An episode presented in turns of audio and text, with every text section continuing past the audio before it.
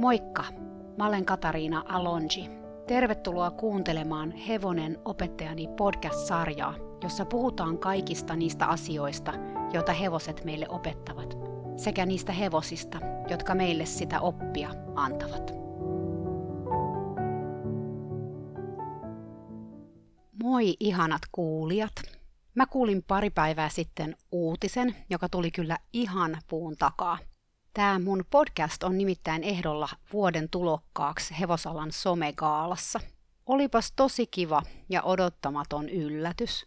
Jotenkin sitä ei ollut oikeastaan ajatellut olevansa joku somevaikuttaja, ja ton ehdokkuuden myötä aukesi kyllä ehkä vähän silmätkin, että hyvänen aika, tätä podcastia siis tosiaan kuuntelee ihan oikeat ihmiset.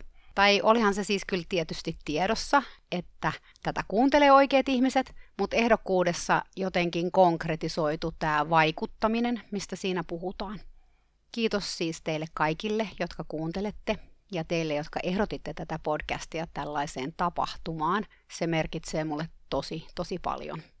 Ja niille, jotka ei tiedä, mistä mä tässä höpötän, niin hevoslehti Ride ja Playson yhdessä järjestää tällaisen kilpailun, jossa siis palkitaan aina viime vuoden somevaikuttajat erilaisissa kategorioissa. Ja tämä Hevonen opettajani podcast on siis siinä vuoden tulokas-sarjassa ehdokkaana.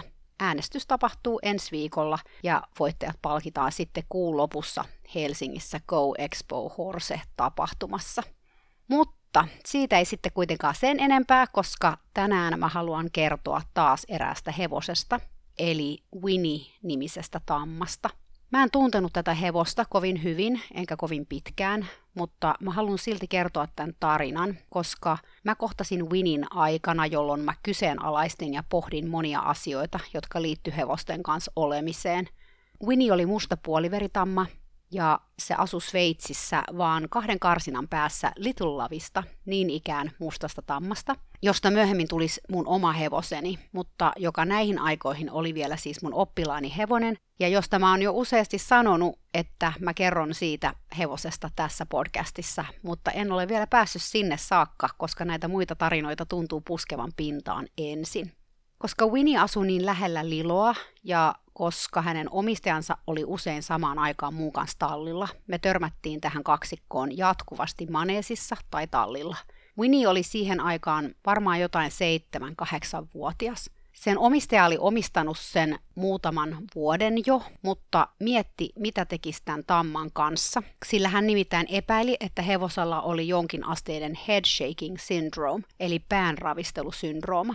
Toisaalta hän oli myös sitä mieltä, riippuen milloin hänen kanssaan jutteli, että hevonen luisti töistä ravistelemalla päätään. Tämä headshaking on siis syndrooma, jossa hevonen heiluttaa tai ravistelee päätään holtittomasti ja tai yrittää hangata nenäänsä jatkuvasti johonkin, esimerkiksi jalkaansa. Hevonen voi heiluttaa päätään monesta syystä, mutta yleisin niistä on kipu. Kivun taustalla voi olla monia syitä, esimerkiksi selkäkipu, mahahaava tai hammasongelma. Mutta kun oireilulle ei löydy eläinlääkärin tutkimuksista tarkempaa syytä, voidaan puhua niin sanotusta headshaking-oireyhtymästä. Tästä oireyhtymästä ei vieläkään tiedetä tarpeeksi, ja kun mä tapasin Winnin vähän yli 10 vuotta sitten, siitä tiedettiin vielä vähemmän. Tällä hetkellä sanotaan, että headshakingissä hevosen pään ravistelu johtuu naaman kolmoishermon yliaktiivisuudesta. Monet eläinlääkärit kuvailee sitä sanomalla, että hevosesta tuntuu, kun ampiainen kiipeisi nenää pitkin ylös. Eri asiat voi saada tämän kolmoishermon kipureaktion aikaiseksi, ja tämäkin vaihtelee hevosittain.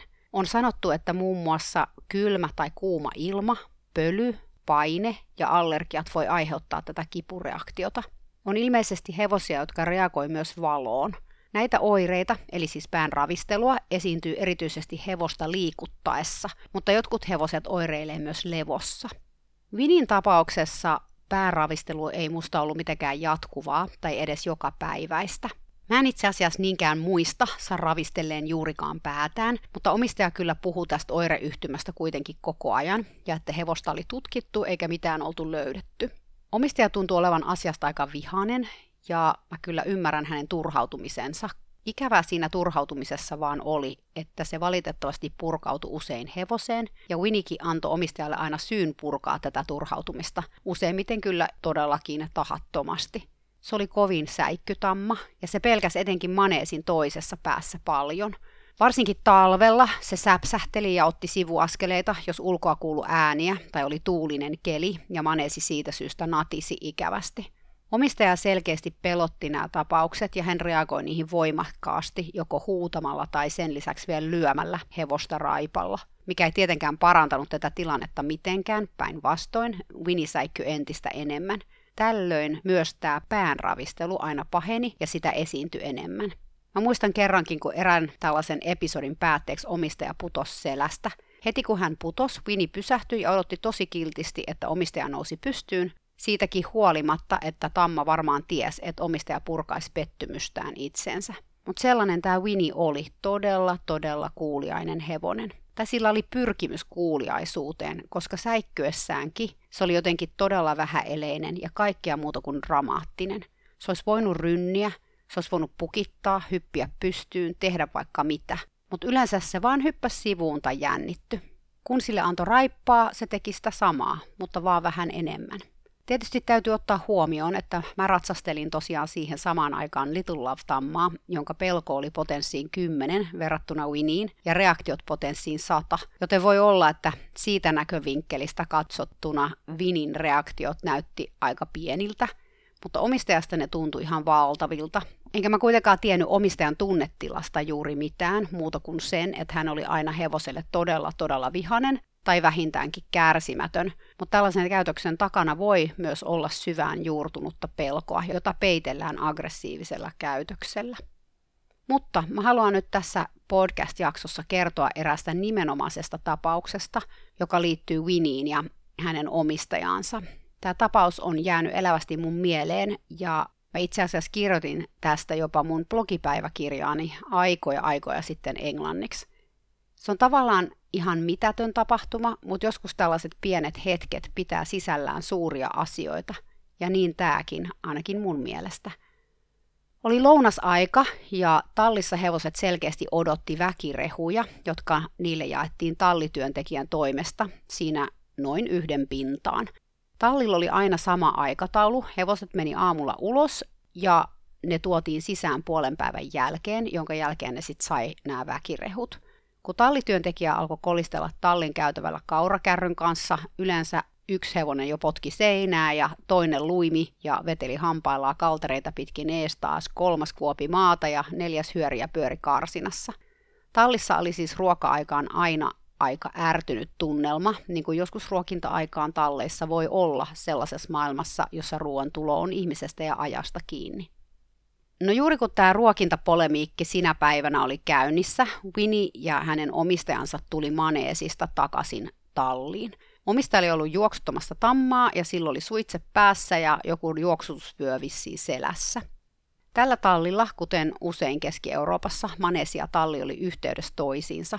Eli sieltä maneesista pääsi suoraan talliin sisään. Omistaja talutti tamman maneesista kapealle tallin käytävälle, joka yhdisti tallin kaksi pidempää käytävää H-kirjaimen sillan lailla. Ja sitten eteni pitkin tätä käytävää kohti hevosen omaa karsinaa, samalla kun karsinoissa olevat hevoset odotti kärsimättöminä ruokaansa. Vaikka tallissa oli tosi kiihtynyt tunnelma, Winnie kuitenkin käveli rauhallisesti ja kiltisti omistajan vierellä, niin kuin se aina teki. Se oli todella helppo hevonen käsitellä maasta käsin.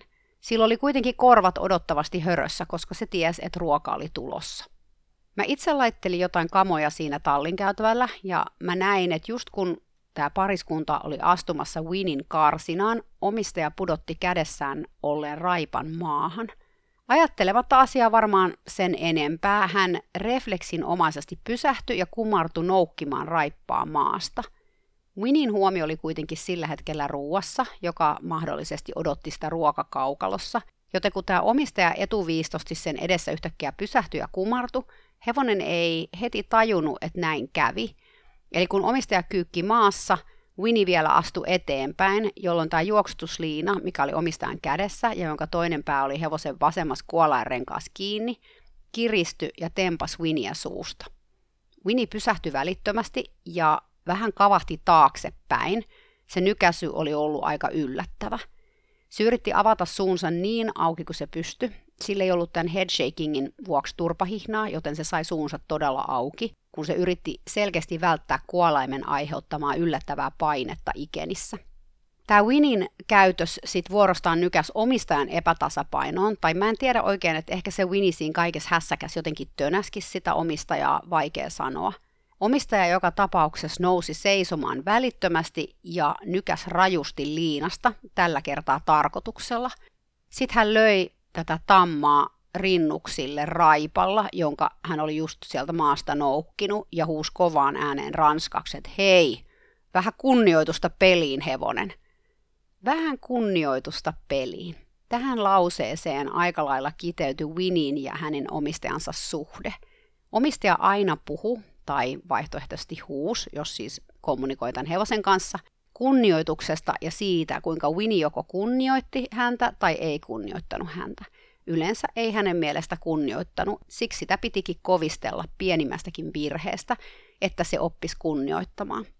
Välillä hän oli jopa miettinyt, voisiko tämä headshaking olla jonkinlaista kunnioituksen puutetta, sitä, ettei hän ollut hevoselle tarpeeksi napakka johtaja. Sitä hänelle oli useat ihmiset, valmentajat ja tallikaverit vihjaillut, että hevonen piti laittaa kuriin. Kunnioitus on sana, jota viljellään laajasti hevosmaailmassa. Joskus puhutaan samassa yhteydessä myös johtajuudesta ja rajoista.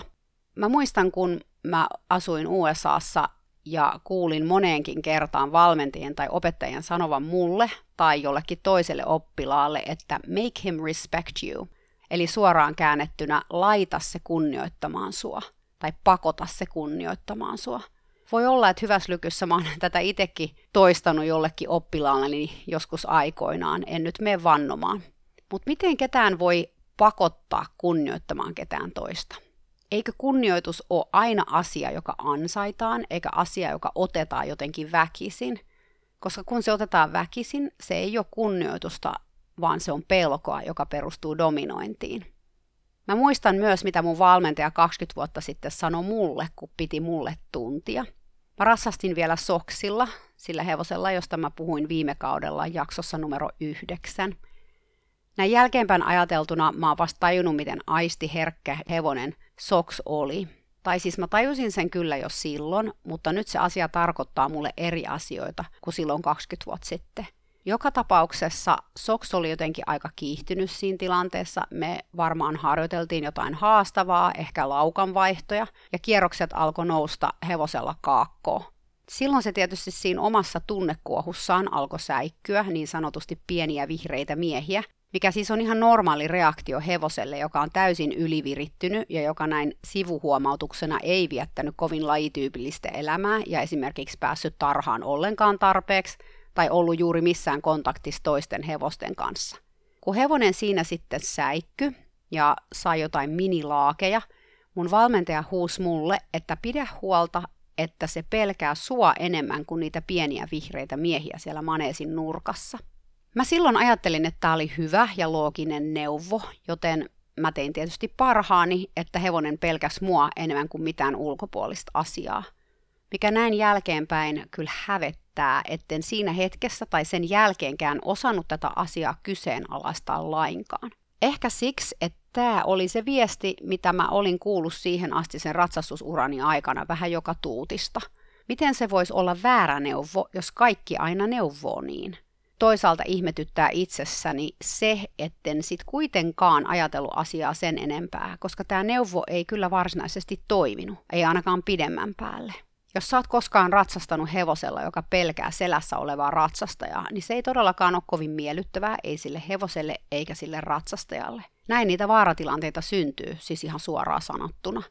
Jos me katsotaan synonyymisanakirjaa, niin kunnioittamisen synonyymejä on tällaiset sanat kuin arvostaa, pitää arvossa, pelätä, kumartaa, arvostaa suuresti, kunnioittaa syvästi ja ihailla. No, onhan siellä se pelätä sit kuitenkin myös, ja kaipa suomen kielessä on hyvä ilmaisu tälle, eli pelonsekainen kunnioitus. Me kuitenkin lähtökohtaisesti halutaan löytää yhteys hevoseen, tai näin mä ainakin itse uskon, että tämä on joka ikisen hevosihmisen toive. Oli se sitten tiedostettu tai tiedostamaton toive. Miksi harrastaa hevosia, jos et sä halua tätä yhteyttä löytää, jos et halua kokea olevasi yhtä tämän ison eläimen kanssa. Jos yhteydellä ei olisi mitään merkitystä, sitä voisi harrastaa vaikka motokrossia tai jotain muuta lajia, jos ei ole elävää eläintä. Toisaalta on varmasti kyllä niitäkin, jotka saa tyydytystä ison eläimen hallitsemisesta, ja tämä hallitseminen on heidän harrastuksensa keskiössä, mutta mä haluan uskoa, että tämä porukka on sitten kuitenkin vähemmistössä. Joten sikälikin mä voin vaan nyt ihmetellä itseäni silloin 20 vuotta sitten, että miksi mä en kyseenalaistanut tätä hevosen pelottelua lainkaan. Koska ennemmin kuin mitään, mä halusin sitten kuitenkin yhteyttä hevosen kanssa, mä halusin harmoniaa ja sellaista tunnetta, että hevonen toimii kuin ajatus. Mä oon tätä miettinyt ja ajatellut, että tämän mun toiminnan taustalla, siis sen, etten kyseenalaistanut näitä nyt tällä hetkellä mun mielestä selkeästi kyseenalaisia neuvoja, johtui siitä, että siitä huolimatta, että mä olin toiminut hevosten kanssa sen 20 vuotta silloin, siinä vaiheessa, mä en tuntenut hevosta eläimenä juuri lainkaan. Mä siis kyllä luulin, että mä tunsin hevosen ja mä osasin kyllä niiden kanssa toimia niin, että hevonenkin niin sanotusti toimi. Mutta jos vertaa siihen, mitä mä tiedän esimerkiksi nyt hevosen oppimisesta tai sen tunneelämästä, niin eihän sitä edes voi verrata noihin aikoihin. Mutta takaisin näihin neuvoihin. Jos nyt oletetaan, että suurin osa hevosihmisistä haluaa löytää sen maagisen yhteyden hevoseen, miten se, että hevonen pelkää ihmistä, auttaa siinä asiassa? No eihän se auta, vaan päinvastoin se rikkoo sitä luottamuksen siltaa, mitä me yritetään rakentaa meidän ja hevosen väliin. Ja itse uskon, että ainakin mitä tulee hevosiin, luottamuksella on myös iso rooli, kun puhutaan kunnioituksesta. Niinkaan kun me sekoitetaan kunnioittaminen pelkäämisen kanssa, me lähestytään asiaa siis aivan väärästä suunnasta. Jos me laitetaan itsemme hevosen asemaan ja mietitään, miten se haluaisi tulla kohdelluksi, millaisia meidän pitäisi olla, jotta me ansaitaan sen hevosen kunnioitus, mä oon aivan varma, että väkivalta, henkinen tai ruumiillinen väkivalta ei todellakaan olisi sillä hevosen listalla. Se, että pelkää jotakuta, ei ole kunnioitusta, se on pelkoa. Eikä pelon läsnä ollessa voi syntyä luottamusta. Toinen tärkeä asia tässä yhtälössä on ne surullisen kuuluisat rajat. Englanniksi tästä käytetään sanaa boundary, joka ehkä selventää asiaa jonkun verran, jos englantia tuntee. Suomen kielessähän meillä ei ole eri sanaa esimerkiksi kuvaamaan jotain konkreettista, kuten valtioiden välistä rajaa, mutta toisaalta myös abstraktimpia asioita, kuten omia rajojamme, niin kuin Englannissa on. Tämä rajajuttu on mielenkiintoinen hevosten kanssa. Siitä puhutaan paljon ja ihan syystä, sillä hevosten kanssa toimiessa rajat on välttämättömät. Eikä vaan hevosten, koska jos me halutaan elää tasapainosta elämää, jossa meillä on toimivat ihmissuhteet, rajat on siinäkin asiassa tärkeitä. Hevosten kanssa tästä rajakysymyksestä tulee vaan usein todella yksipuolinen. Puhutaan helposti vaan siitä, kuinka hevosen tulee kunnioittaa ihmisen rajoja, kuinka se koitteli ihmisen rajoja, tai se ei välittänyt rajoista. Näin mä itsekin joskus ajattelin, tai en edes oikeastaan ajatellut, vaan toimin automaattisesti tämä ajatusmalli mun toiminnan taustalla. Hevosen tuli kunnioittaa mun rajoja.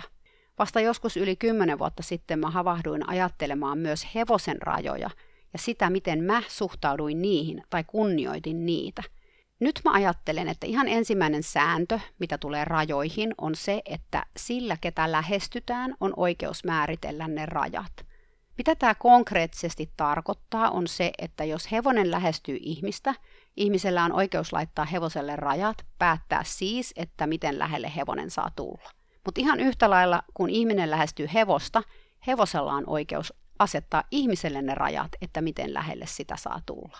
Tämä voi tietysti olla jonkun mielestä aika radikaalikin ajatus, että hevosella saisi olla asiassa jotain mielipiteitä tai ajatuksia tai oikeuksia, mutta tämä antaa hevoselle mahdollisuuden kommunikoida ja tulla kuunnelluksi ja myös sanoa ei. Tietysti hevonen voi sanoa ei joka tapauksessa, oltiin me siitä tietoisia tai ei. Ja usein hevonen sanookin ei, ja jos me ei oteta sitä huomioon, se joutuu sanomaan sen kovemmin, esimerkiksi puremalla tai potkimalla tai tekemällä jotain muuta ihmisen mielestä ei-toivottavaa. Siksi olisi tärkeää kuunnella niitä pieniäkin vihjeitä ja rajanasetuksia niin, ettei tilanteen tarvitsisi eskaloitua jonkun puremisen ja potkemisen tasolle. Ja ihan yhtä lailla meidän on hyvä pitää omista rajoista kiinni alusta saakka ja kommunikoida niitä hienovaraisesti niin, ettei tule niitä ylilyöntejä sitten meiltäkään. Tietysti tässä nyt voisit miettiä, että eihän siitä tule mitään, jos hevonen vaan saa sanoa ei aina kun se haluaa. Että entä jos se tosiaan tekee sen, aina kun meet hakee sitä laitumelta, se laittaa ihmiselle rajan ja sanoo, että ei, älä sä ihminen tuu tänne mua hakemaan. No, siinä tapauksessa voidaan sanoa, että ihmisellä ja hevosella ei ole pelkästään ehkä ongelmia rajoissa, tai heillä ei ole edes ongelmia rajoissa, vaan heillä on ongelmia luottamuksessa. Silloin ihmisen tulisi lähteä rakentamaan parempaa suhdetta hevoseen, ettei sen tarvitsisi koko ajan sanoa ei. Tietysti joskus se sanoo ei jostain toisesta syystä kuin luottamuksen puutteesta, kuten siitä, että silloin vaikka kipuja. Se ei anna laitumelta kiinni, koska se tietää, että kohta sillä laitetaan selkään epäsopiva satula, joka tekee kipeää tai jotain muuta vastaavaa tapahtuu. Mutta tämä on taas toinen syy kuunnella hevosta, sillä jos me vaan ajatellaan, että meillä on oikeus aina mennä hevosen tilaan, että me ollaan jotenkin sen yläpuolella ja määrätään tämä asia eikä siltä kysytä lainkaan koskaan, meiltä voi sen luottamuksen ohueksi jäämisen lisäksi jäädä paljon huomaamatta sen hevosen viestinnässä, kuten juuri sen, että sillä on kipuja. Ja mä haluan vielä tässä vaiheessa sanoa sen, että kun me kunnioitetaan niitä hevosen rajoja, edes vaikka vaan hetken, se on nimenomaan sitä luottamuksen rakentamista. Esimerkiksi kun me mennään karsinaan, me voidaan aina tehdä asia niin, että me avataan hevosen karsinan ovi ja marssitaan sinne omine energioinemme ja ajatuksinemme ja agendoinemme sen enempää kyselemättä tai katselematta tai antamatta aikaa hevoselle miettiä, että mitä tässä nyt tapahtuu, tuo ihminen ryykäs mun kotiin, mun ainoaan paikkaan maailmassa ehkä, missä saan olla rauhassa niin kuin haluan. Tai me voidaan avata ovi ja seistä siinä ovella se 5 tai 10 sekuntia tai vaikka puolikin minuuttia ja antaa hevosen kääntää päänsä ja katsoa meitä. Tai jos se ei halua sitä tehdä, ainakin valmistautua henkisesti siihen, että siinä me nyt ollaan sen päivän agendojen kanssa. Meillä ei kellään voi olla niin kiire, ettei me ehditä sitä 10 sekuntia antaa sille hevoselle aikaa sopeutua siihen todellisuuteen, että me ollaan sen kodin ovella ja me tullaan kohta sen rajojen sisään. Mä lupaan, että jos sä teet näin, silloin kauaskantoisia positiivisia seurauksia. Samalla kun sä siinä seisoskelet, niin sä voit esimerkiksi tarkkailla hevosta ja katsoa, näkyykö niitä rauhoittelevia signaaleja, jotka mä taisin mainita jo viime kaudella jossain jaksossa. Mutta tarina jatkuu. Winnin tapauksessa omistaja jotenkin alleviivasi omia rajojaan todella paljon, liikaakin, ja se sai tämän hevosen sitten myös reagoimaan isosti. Koska sen jälkeen, kun tämä omistaja löi sitä raipalla siellä tallissa, tamma sinkosi siitä takaisin käytävälle, ja vaikka se oli ollut alun alkean ihan rauhallinen, nyt rauhallisuus oli siitä siis todella kaukana, ja omistaja ei meinannut saada sitä karsinaan enää lainkaan, koska se poukko oli tallin käytävällä sinne tänne. Ja ihmekös tuo, hevonen varmaan yhdisti karsinaan menoon sen piiskauksen, joten siksi ei uskaltunut enää sinne sillä hetkellä mennä. Lopulta tamma ryntäsi sinne karsinaan sitten kuitenkin ja vapisi siellä takaseinällä, samalla kun omistaja meuhkasi sille sen huonosta käytöksestä, jonka hän oli itse aiheuttanut. Jos mä mietin tätä tilannetta omistajan kannalta, voi olla, että hän säikähti itse sitä, että hevonen ikään kuin jatko kulkua karsinaan, vaikka hän kumartui sitä raippaa ottamaan. Pelästyminen voi saada meidät ylireagoimaan aggressiivisesti. Meillä menee niin sanotusti taistelureaktio päälle. Joskus se taistelureaktio voi myös ikään kuin jäädä päälle, jos vähän koko ajan jännittää hevosen kanssa. Silloin pienetkin tapahtumat saa aikaan meissä tarvetta ojentaa ja komentaa hevosta. Jos sä huomaat itsessäsi tällaisia piirteitä, jos sä hermostut hevosen pienimmässäkin virheliikkeestä, kannattaa kysellä itseltään, että onko tämän kaiken äyskimisen ja hevosen hallinnan tarpeen takana pelkoa. Pelkoa on joskus vaikea tunnistaa, jos sen on tottunut peittämään aggressiolla. Siellä voi pelon lisäksi kuitenkin olla myös muitakin asioita, epävarmuutta, opittuja tapoja, vääristynyt käsitys johtajuudesta, muille näyttämisen tarvetta, kasvojen menettämisen pelkoa ynnä muuta. Mutta joskus se on ihan puhdasta pelkoa. Me ollaan oltu vaikka niin monta kertaa sellaisessa läheltä piti tilanteessa, että meidän vaaratutka huutaa punaisella todella herkästi. Lisäksi on hyvä tietää, että suuttumus on sellainen tunne, joka suojelee meidän rajoja. Jos meillä on sellainen olo, että meidän rajoja on loukattu, suuttumus on se, joka tulee paikalle niitä korjaamaan. Siksi sitä voi joskus suuttua tavallaan vähän tyhjästäkin, koska alitajuisesti on se fiilis, että joku loukkasi meidän rajoja tai ei kuunnellut niitä. Ja joskushan se voi olla ihan meidän oma syy. Me ei laitettu sitä rajaa siihen kauhean selvästi, tai ei siis kommunikoitu sitä selkeästi, ja sitten kun joku ylittää sen rajan, me saadaankin kauheat laakit, mikä tulee sitten sille toiselle osapuolelle vähän niin kuin puun takaa. Nyt kun rajoista puhutaan, niin mä voisin kertoa epäterveistä rajoista vielä toisenkin esimerkin. Mä olin kerran erään mun valmennusasiakkaan kanssa kentällä keskustelemassa hänen ratsastuspelostaan ja muista haasteista, joita hänellä oli harrastuksessaan. Mun asiakkaan hevonen oli meidän kanssa. Se oli vapaana ja seisoskeli meidän lähellä siellä kentällä. Aina kun mun asiakas puhui ja kertoi tunteistaan, hän pyrki samanaikaisesti koskettamaan tätä hevostaan. Koskettelu oli siis hellää silittelyä, mutta siitä huolimatta hevonen ei selkeästi halunnut tulla siinä hetkessä kosketuksi. Nimittäin joka kerta, kun omistaja yritti silittää sitä, se siirtyi hienovaraisesti metrin vasemmalle. Se ei siis lähtenyt kokonaan pois, vaan kohteliasti astui kauemmaksi yrittäen näin kertoa omistajalle, että se osallistui mielellään siihen meidän valmennustilanteeseen, mutta se ei halunnut silittelyä. Omistaja ei kuitenkaan huomannut tämän hevosen vuorovaikutusta, ja aina kun se hevonen siirtyi kosketuksen jälkeen kauemmaksi, omistaja astui sen hevosen perässä, yrittäen säilyttää tätä kosketusetäisyyttä siihen. Hän siis selkeästi kaipasi läheisyyttä hevoselta ja ehkä jonkin asteista tukeakin, jota hän haki tämän kosketuksen kautta. Hevonen oli kyllä valmis tukemaan omistajansa, mutta se teki selväksi, että se tekisi sen omilla ehdoillaan ja siihen ei kuulunut tässä tilanteessa silittely.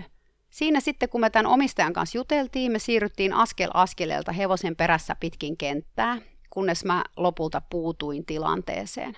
Mä kysyin mun asiakkaalta, että huomasiko hän, mitä hänen ja hevosen välillä tapahtui.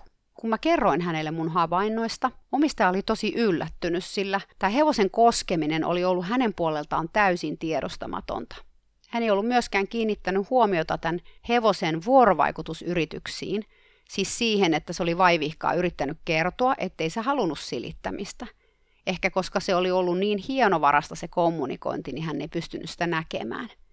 Hevonenhan olisi tietysti voinut myös reagoida tosi voimakkaasti siihen, ettei sen rajoja kuunneltu. Se olisi voinut esimerkiksi purra sen omistajaa tai uhkailla potkulla. Mutta puremisen sijaan se valitsi kohteliaamman ja vähäeleisemmän tavan kommunikoida.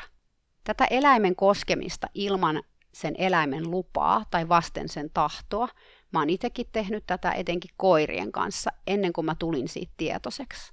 Musta tuntuu, että koirien kanssa tämä on varmaan aika yleistä, mutta myös kyllä hevostenkin kanssa. Etenkin naamasta silittäminen tai sitten sellainen otsaan taputtelu on aika yleistä kysymättä hevoselta, että sopiiko se. Hevosethan ei kauheasti välttämättä edes pidä siitä, että niitä kosketellaan näin päästä. Tietty tämäkin on siis todella yksilöllistä. Monissa hevospiireissä puhutaan paljon laumahierarkiasta ja johtajuudesta ja siitä, kuinka ihmisen pitää ottaa johtajuus ja olla siinä hevos-ihmislaumassa hierarkiassa hevosta ylempänä. Ja jotkut koulutusmetodit jopa perustuu tähän ajatteluun. Se onkin varmaan johtanut hevosten kovisteluun ja tässä Winninkin tarinassa siihen, että sen omistaja reagoi niin voimakkaasti Winnin kanssa erilaisissa tilanteissa. Kun tämä johtajuusajattelu tai sellainen ylivirittynyt rajojen asettelu on päällimmäisenä mielessä, ihminen ikään kuin lukee kaikki tilanteet sen hierarkialinssin läpi. Teki hevonen mitä tahansa, se on aina vastaan ihmistä tai kyseenalaistaa ihmisen asemaa. Hevonen ei niin sanotusti kunnioita. Viimeaikaiset tieteelliset tutkimukset on kuitenkin tulleet siihen tulokseen, että tällä hierarkia-asialla ei ole niin väliä. Että parempiin koulutustuloksiin hevosten kanssa päästään vahvistamalla selkeästi ja johdonmukaisesti hevosen haluttuja käytöksiä, sen sijaan, että pyrittäisiin dominoimaan hevosta.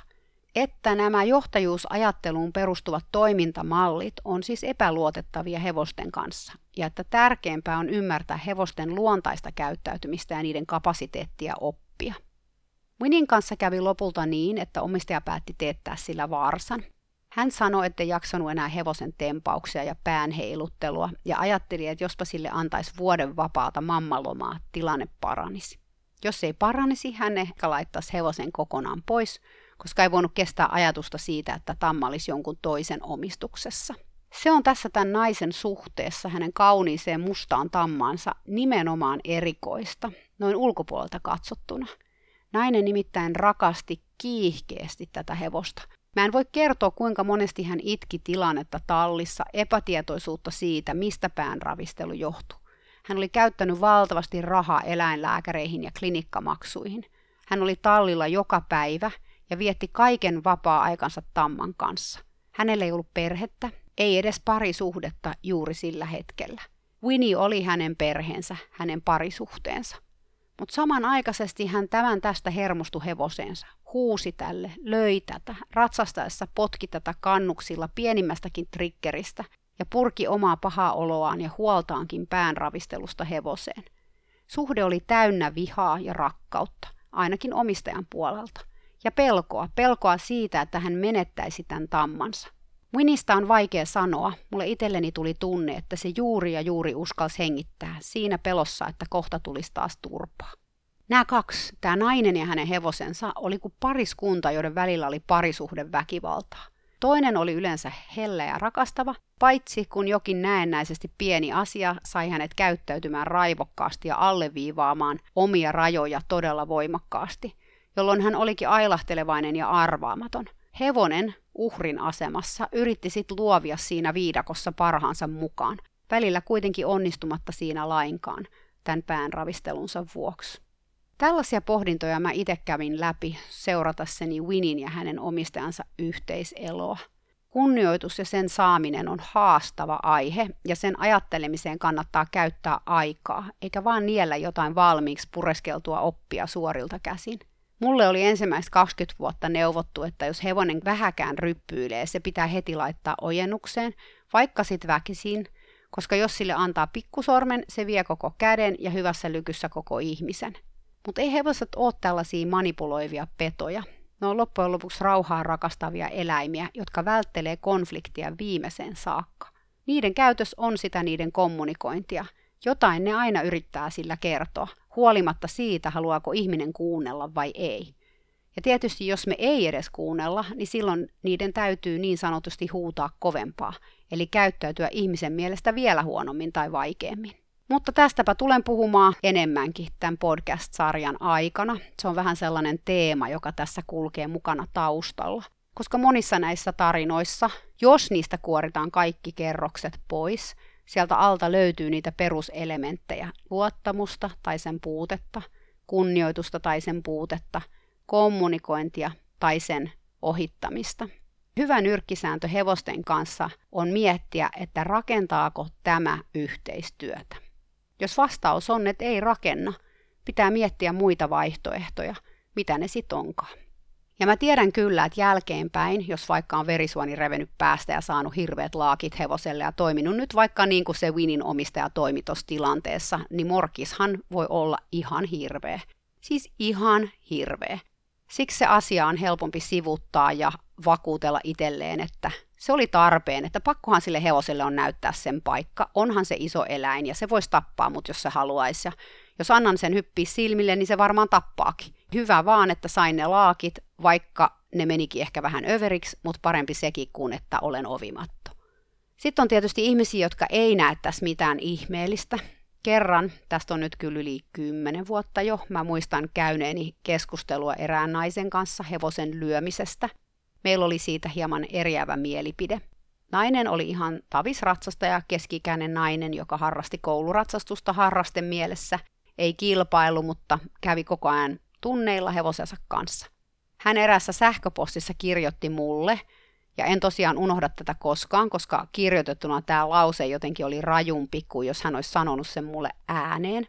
Hän kirjoitti englanniksi, että I hit my horse when he needs it, eli lyön hevostani kun se tarvitsee sitä. Ei siis kun se ansaitsee tai jos se tekee jotain, vaan kun se tarvitsee sitä. Mä muistan ajatelleeni silloin, kuten nytkin, että onpa mielenkiintoinen tapa ajatella tätä asiaa, että tämä ihminen ajattelee, että on olemassa tilanteita, joissa hevonen nimenomaan tarvitsee piiskausta. Ikään kuin tässä tehdään hevoselle palvelusta lyömällä sitä. Mä en tiedä, mitä nämä tilanteet oli. Hän ei osannut sitä suorilta käsin määritellä mulle, mutta hän vakuutti rakastavansa hevostaan ja siksi hän välillä löi sitä, koska se oli hevoselle itselleen hyväksi. Ilmeisesti ajatuksena oli jotenkin se, että hevonen oli niin tyhmä eläin, että joskus sille piti näyttää ihan rautalangasta, mitä ihminen halusi, ja näissä tilanteissa oli ihan ok antaa sille kyytiä. Ehkä vähän samaan tapaan kuin joku vanhempi voisi perustella, että minkä takia he antaa lapselleen selkäsaunan, koska he haluavat, että siitä lapsesta tulee kunnon kansalainen. Eli se on niin kuin tavallaan rakkaudesta tehdään se asia. Tämä oli mulle joka tapauksessa aika silmiä avaavaa, koska mä tunsin itse syvää häpeää siitä, että mä olin lyönyt hevosia. Ja tässä nyt oli ihminen, joka koki tämän asian aivan päinvastoin, että hän melkein ajatteli tekevänsä hevoselle palveluksen lyömällä sitä. Et näin eri lailla näistä asioista voi ajatella. Ehkä mä lopetan tähän. Tästähän voisi puhua tietenkin pidempään, mutta tiedän, että mä palaan kyllä tähän väkivaltateemaan ja aiheeseen varmasti taas pian. Ja menen vielä syvemmälle siinä asiassa, etenkin sit kun alan purkaa mun omaa tunnemaailmaani vielä enemmän tässä podcast-sarjassa. Toivottavasti tämä Winnin inspiroima podcast sai sutkin pohtimaan näitä asioita tai toi sulle erilaisia tunteita pintaan. Ensi viikolla taas uusi jakso perjantaina. Siihen saakka, moikka!